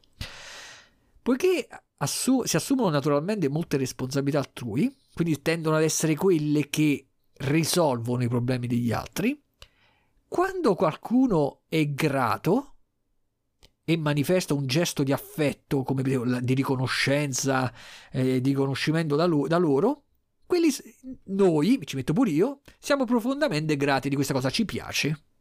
Che cazzo, minimo di riconoscenza. Eh. Poi andiamo avanti. Spesso non ci si rende conto di avere subito un abbandono emotivo finché non si legge qualcosa a riguardo o si ascolta un podcast come questo. Quindi magari voi, tutto, tutto questo argomento di cui sto parlando, non ci avevate mai pensato più di tanto, però una volta che l'avete sentito o avete letto, ricordiamoci l'abbandono emotivo, eh? I genitori che non hanno la, eh, la sensibilità necessaria per venire incontro ai bisogni emotivi dei figli e quindi la eh, mancanza di intimità con gli altri. Ma fino a quando non ne sentite parlare non ci avevate mai pensato, ma una volta sentito iniziate, vi si aprono le porte della mente, dice oh cazzo, ma cavolo, è successo pure a me, oh ma cazzo, ma sta succedendo a me. E vabbè. L'autonomia dei bambini internalizzanti tende a creare l'impressione che non abbiano bisogni. E loro si adeguano volentieri a questa cosa, vi ricordate il, il sé recitante? recitando la parte di chi ha un'eccessiva autosufficienza. Quindi questi bambini, questi figli di tipo interna- internalizzanti, recitano la parte di chi non dà problemi ai genitori. Però alla fine anche loro hanno delle esigenze e hanno bisogno di aiuto, però pur di, recitando, pur di recitare quella parte, perché nella loro testa, non dando problemi ai genitori, credono di poter essere maggiormente amati rispetto a prima, ma è un errore perché abbiamo detto il tuo genitore se è sano ti ama a prescindere e quindi praticamente recita la parte, sembrano bambini quasi autosufficienti, infatti spesso i genitori dicono oh mio figlio non dà problemi, sembra un, un piccolo uomo indipendente, ma in realtà quello si sta sforzando per essere così, non è una cosa naturale. Eh. Poi eh, il lavoro emotivo, l'uso dell'empatia, della lungimiranza e autocontrollo per nutrire le relazioni e andare d'accordo con gli altri si chiama lavoro emotivo. Quindi il lavoro emotivo è necessario, è uno sforzo necessario per usare l'empatia, la lungimiranza, l'autocontrollo e per nutrire le relazioni e andare d'accordo con gli altri, cioè lo devi volere e lo, ci devi applicare. Il motivo per cui gli internalizzanti finiscono spesso in relazioni sbilanciate, in cui svolgono più lavoro emotivo del dovuto, è che il loro calore e generosità che cosa fa? Attrae le personalità opposte, ossia gli esternalizzanti, che dopo un primo momento in cui ricambiano gratificando i primi, cioè gli internalizzanti, poi instaurano un rapporto di tipo passivo, facendoli sentire in colpa. Infatti spesso capita che in una coppia, ma anche in una coppia di genitori, ma anche una coppia di amici, di, pa- un, di partners, ormai fidanzata e fidanzata, magari uno è internalizzante e l'altro è esternalizzante, perché l'esternalizzante è attratto dall'internalizzante, è come un complementare. L'internalizzante tende a dare e l'esternalizzante tende a prendere. Solo che succede? Che in un primo momento, quando l'esternalizzante prende, gratifica il, l'altro. E quindi l'altro è felice perché abbiamo detto che si sente felice quando viene gratificato per quello che fa. Solo che dopo un po', quando la relazione la, la sta, si stabilizza, gli esternalizzanti cambiano tipo eh, atteggiamento instaurano un rapporto di tipo passivo, prendono e senza neanche un minimo di gratificazione per l'altro. Tentano inutilmente di cambiare, ah poi gli, sempre gli internalizzanti, eh, hanno l'idea che con l'amore, comportandosi bene, con l'amore, eh, aiutando, si possa cambiare le persone, gli, ester, gli esternalizzanti, si possano cambiarli ma non hanno capito che una persona non cambierà mai se non vuole cambiare. Quindi non è che tu Infatti, quante volte, abbiamo, quante volte abbiamo visto questa dinamica? Che tu ti comporti bene con una persona di merda, facciamo che in generale, eh, non faccio riferimento a nessuno, con una persona di merda ti comporti bene perché nella tua testa c'è l'idea che comportandoti bene quell'altra poi cambia e si migliori. Ma questo praticamente non accade mai. Per migliorare le cose, ma alla lunga non ottenendo i risultati, poi ah, ecco che cosa accade? Non, che praticamente gli internalizzanti, che con l'amore, con l'aiuto, con la disponibilità cerca di cambiare, cercano di cambiare gli altri, quando non vedono i risultati, si chiudono in se stessi e iniziano a provare risentimento. Quindi neanche gli internalizzanti sono, diciamo, delle figure esenti da critiche, perché pure questi, eh, come posso dire, la loro voglia di aiutare eh, come posso dire, se porta alla fine al risentimento è pure sbagliata, eh? non è che sto dicendo che questi sono fantastici e gli altri fanno schifo, eh?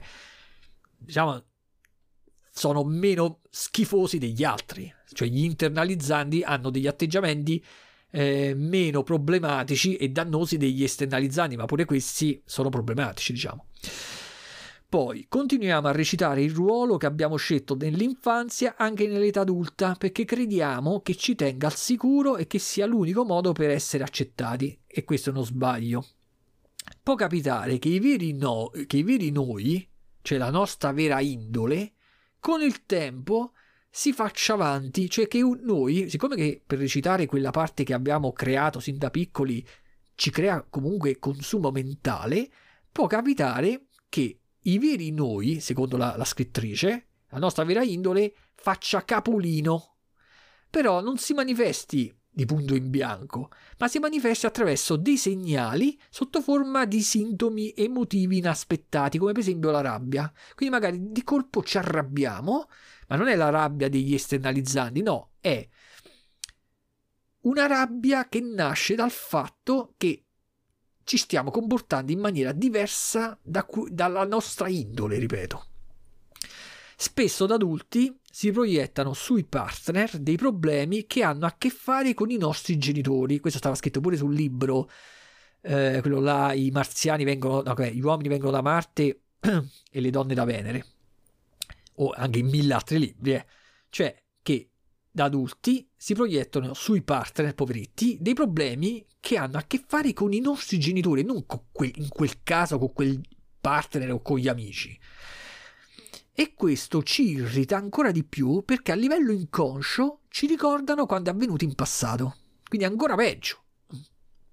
Alcuni studi dicono che comunque, una notizia bella, che la consapevolezza è tutto. Infatti alcuni studi dicono che processare ciò che ci è accaduto è ancora più importante dell'avvenimento in sé.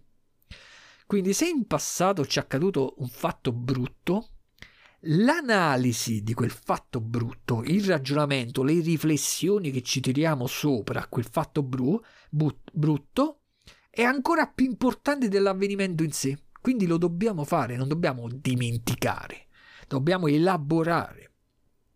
Elaborare le ferite emotive dell'infanzia è il modo migliore per evitare che la storia si ripeta. Questa è una bella cosa. La maggior parte delle persone è cresciuta con certe convinzioni sui genitori. Per esempio, i genitori sono più saggi dei figli. I genitori li am- am- ameranno a prescindere i figli. I genitori agiscono sempre per il bene dei figli, è impossibile che non lo fanno, no? Eccetera. La maggior parte delle persone è cresciuta con queste convinzioni. Ma queste convinzioni non valgono, e questo si è capito, no? Per i genitori emotivamente immaturi.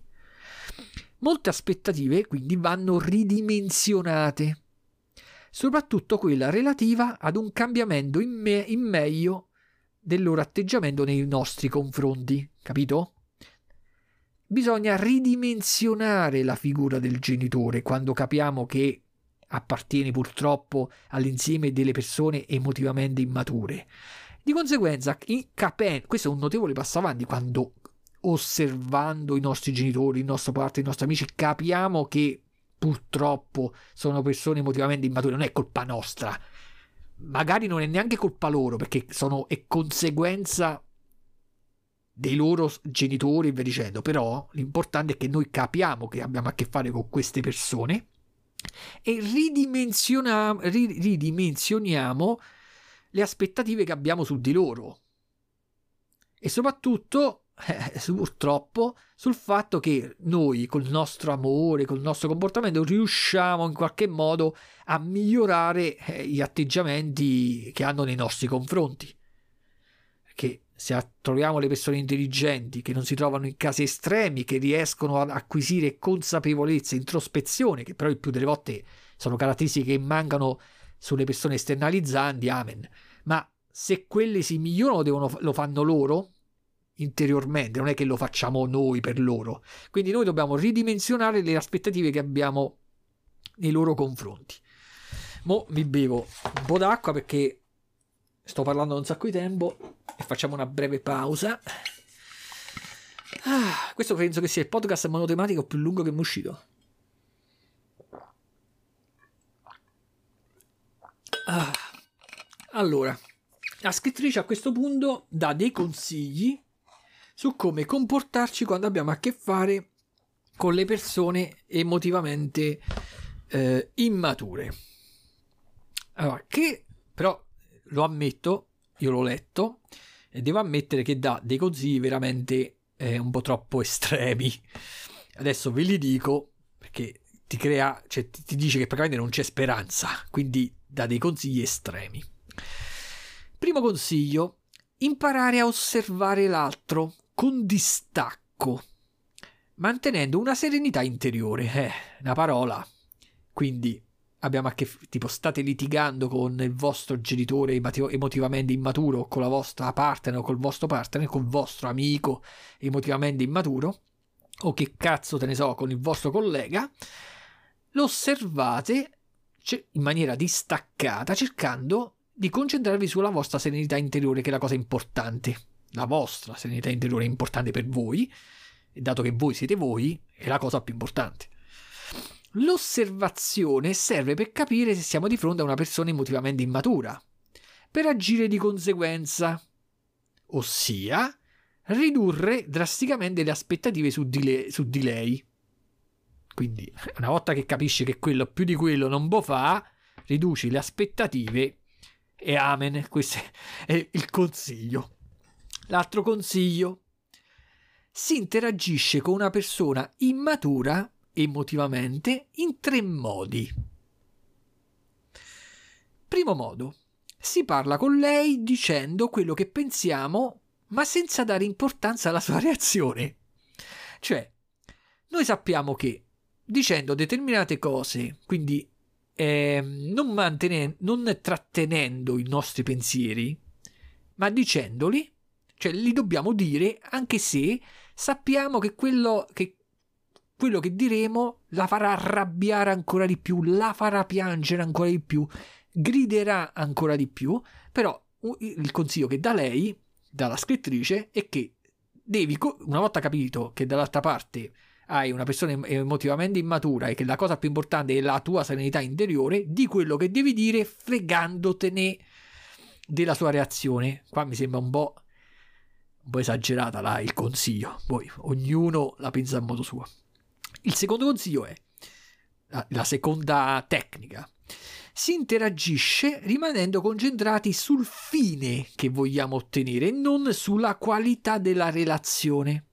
Cioè, devi prendere una decisione, stai interagendo con l'altra persona emotivamente immatura che ti sta ostacolando in tutti i modi perché è emotivamente immatura, però tu hai un fine a cui vuoi arrivare, ti stai organizzando per fare una certa cosa e metti in secondo piano la qualità della relazione. Quindi tu sai che dopo che avrai fatto la discussione, quella ce l'avrà con te, eh, continueranno le litigate, tutto quanto, però almeno ti concentri sull'obiettivo che devi fare, su quello che devi ottenere, devi andare a fare spesa all'orario che vuoi tu, concentrati su quel risultato. Causi casini, causi litigate, ma almeno arriva al tuo risultato. Anche questo non è che mi sembra un consiglio di quelli. Eh. Terzo, terza tecnica controllando l'andamento della conversazione per evitare tentativi di cambio d'argomento o di innervosimento da parte dell'altro. Non so se ve ne siete accorti, capita quando si parla con le persone emotivamente immature che quando parlate di un argomento, dalle mie parti si dice non dirmi il vero se non mi si arrufa il pelo, cioè quando praticamente state parlando di un argomento e, e l'altro e l'interlocutore vede che praticamente si sta mettendo male, quello dall'altra parte attua delle, delle, tecniche, quindi svia il discorso verso un altro argomento o finge di, innervosirsi, di innervosirsi o si innervosisce veramente, in modo tale che innervosendosi quello vuole che tu smetti di parlare perché se no dopo lui si arrabbia. Invece il consiglio di questo è che devi controllare l'andamento della conversazione in modo tale che appena vedi che quello cambia l'argomento, tu ritorni tuo, sul binario della, del, del, discorso che stavi facendo, non ti fai fregare a, e inizi a parlare di altro. Rimani concentrato su quello che stai dicendo e di conseguenza eviterai anche che l'altro si innervosisce perché stai tu parlando di una certa cosa. Quindi cerchi di essere tu quello che ha le redini della discussione, come posso dire. Comunque, dai questi consigli non mi sembra che ci sia tanta spara- speranza. Eh.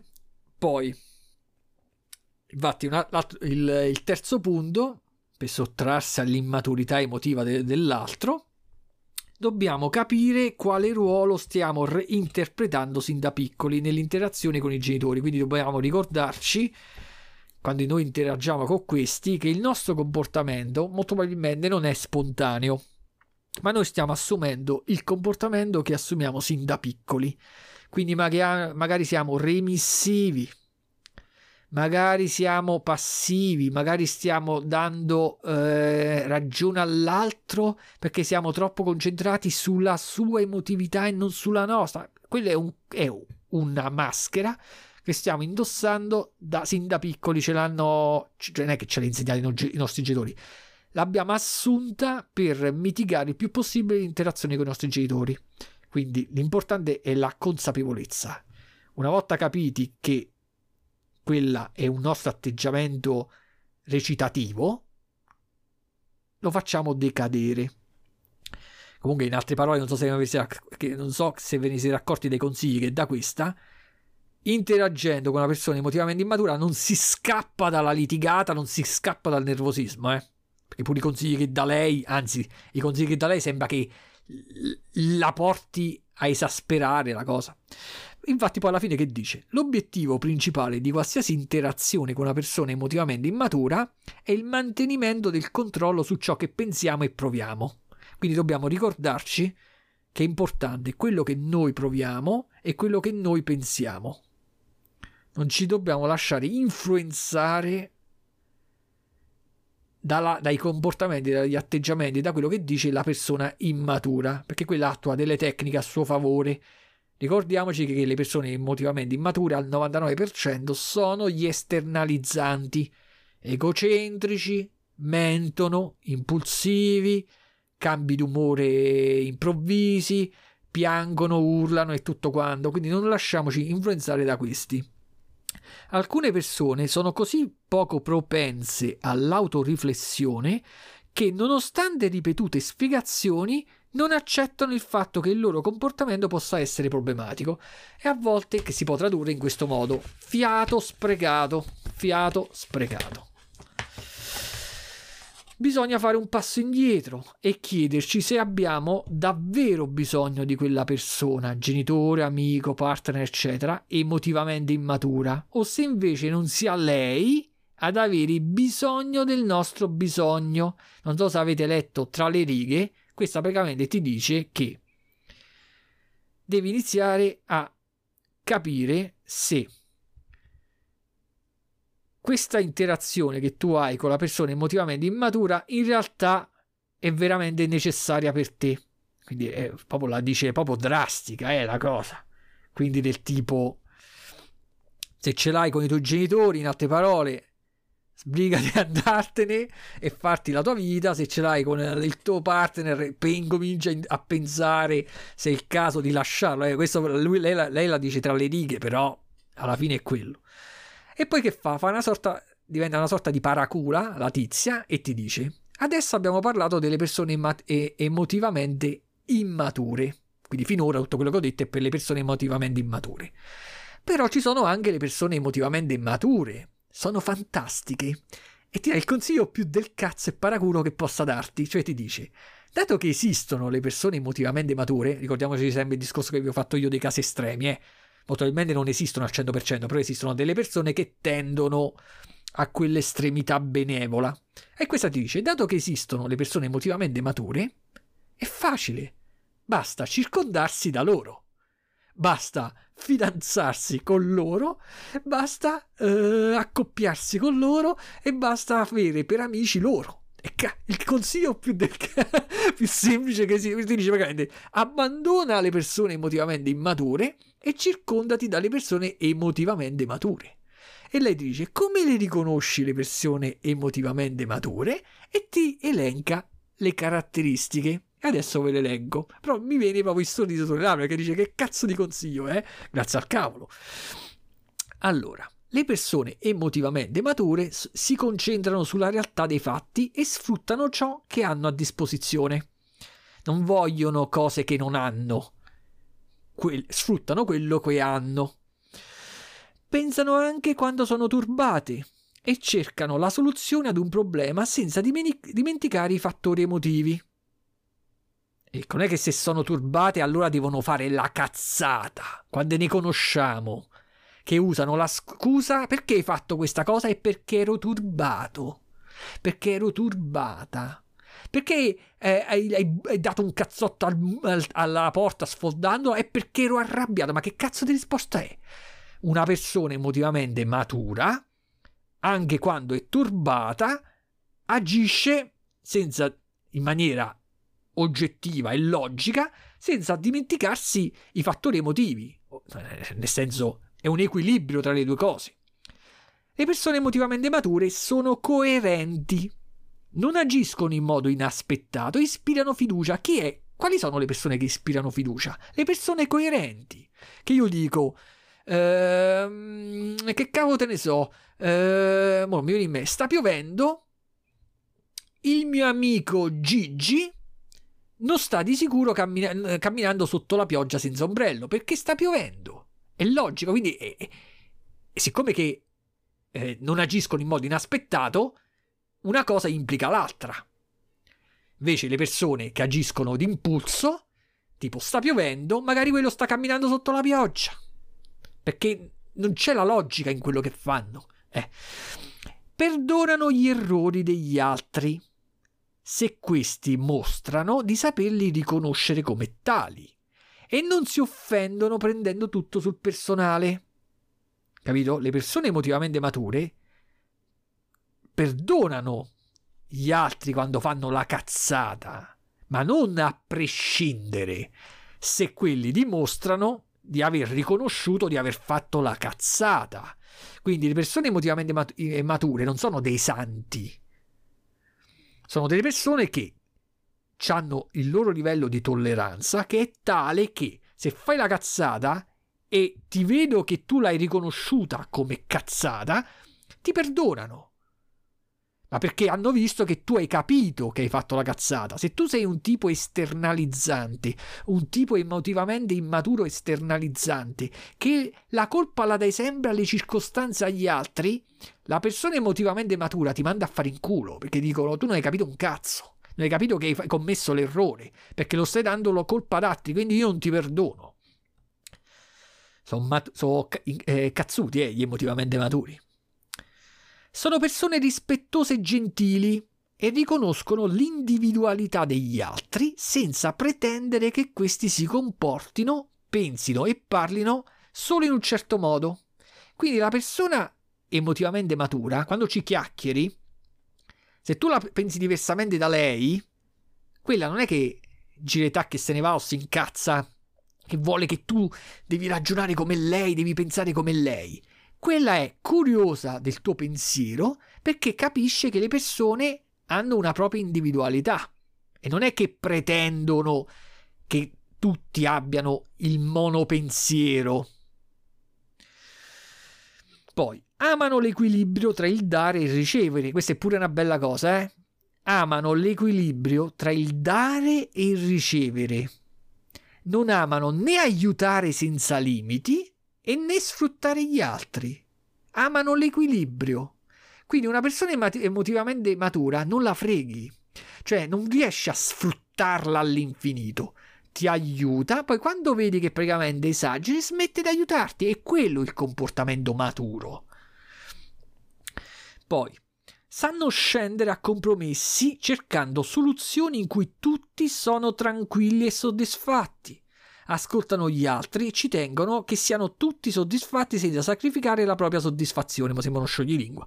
Però, quando praticamente i due si devono mettere d'accordo e uno di questi è emotivamente maturo, quello sa che per se i due tizi hanno esigenze diverse, la soluzione migliore non è che uno vince e l'altro perde, è cercare una via di mezzo, un equilibrio dove si cerca di massimizzare la soddisfazione di entrambi. Ecco.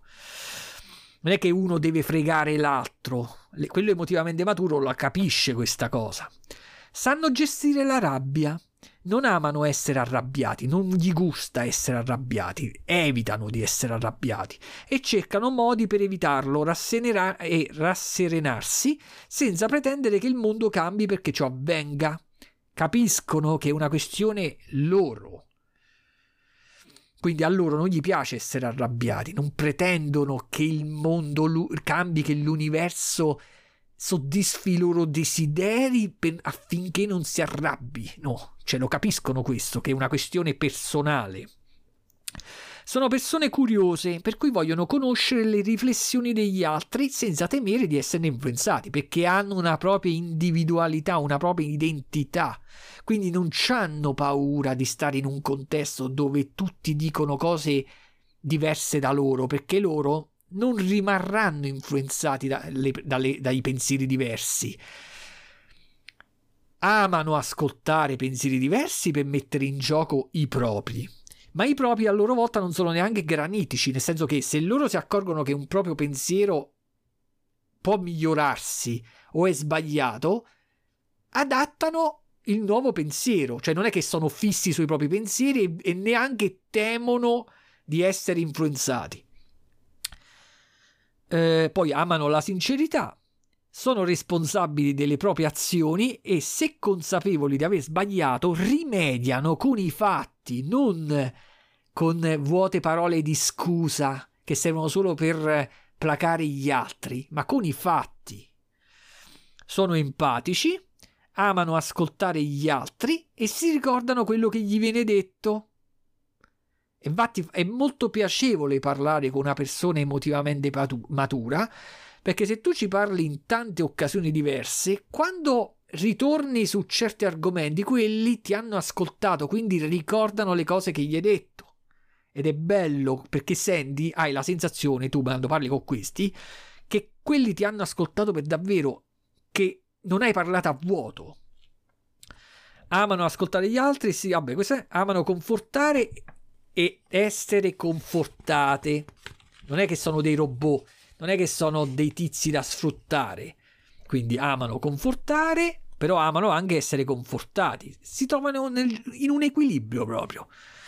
Riflettono sulle loro azioni e agiscono di conseguenza. Riflettono e poi agiscono. Cosa che gli emotivamente immaturi non fanno. Gli emotivamente immaturi sono impulsivi. Sanno ridere e scherzare, sono piacevoli da frequentare perché alimentano sentimenti positivi. Quindi che consiglio dà la, sta scrittrice? Circondati da sta gente e grazie al cazzo. Il problema è che sono difficili, ovviamente mo sto esagerando, non sono difficili da trovare, sono difficili da trovare i casi estremi, questi tizi totalmente estremi, ma abbiamo visto che la maggior parte delle persone che conosciamo si trovano in mezzo tra questi estremi. Se siamo fortunati o se siete fortunati voi che mi ascoltate, conoscerete, siete circondati da persone che tenderanno verso le caratteristiche degli emotivamente immaturi. Se siete sfortunati, conoscerete o sarete circondati da persone tendenti agli emotivamente immaturi. Che cosa possiamo fare noi nello specifico? Questo ve lo dico io, lo dice pure questa cercare di acquisire consapevolezza, capire noi in che cazzo di insieme ci troviamo, se siamo emotivamente immaturi, se siamo eh, di tipo esternalizzante o di tipo internalizzante. Il nostro comportamento l'abbiamo creato da piccoli e quindi noi eh, siamo dei ribelli, ci droghiamo e fumiamo come conseguenza di, della, di dover attirare l'attenzione dei nostri genitori? Oppure lo facciamo perché ci gusta, ma ci gusta veramente? O stiamo recitando una parte? E a do- questi libri, questo podcast, vabbè, facciamo, non tiriamoci, questi libri servono proprio per creare spunti di riflessione di questo tipo che servono per fare un passo avanti di consapevolezza. Ecco. Spero che vi sia piaciuto e niente, il prossimo libro che sto leggendo non c'è un cazzo con sta roba, quindi non ci farò podcast monotematici. Vi saluto e alla prossima, alla prossima, riflettete, riflettete, alla prossima.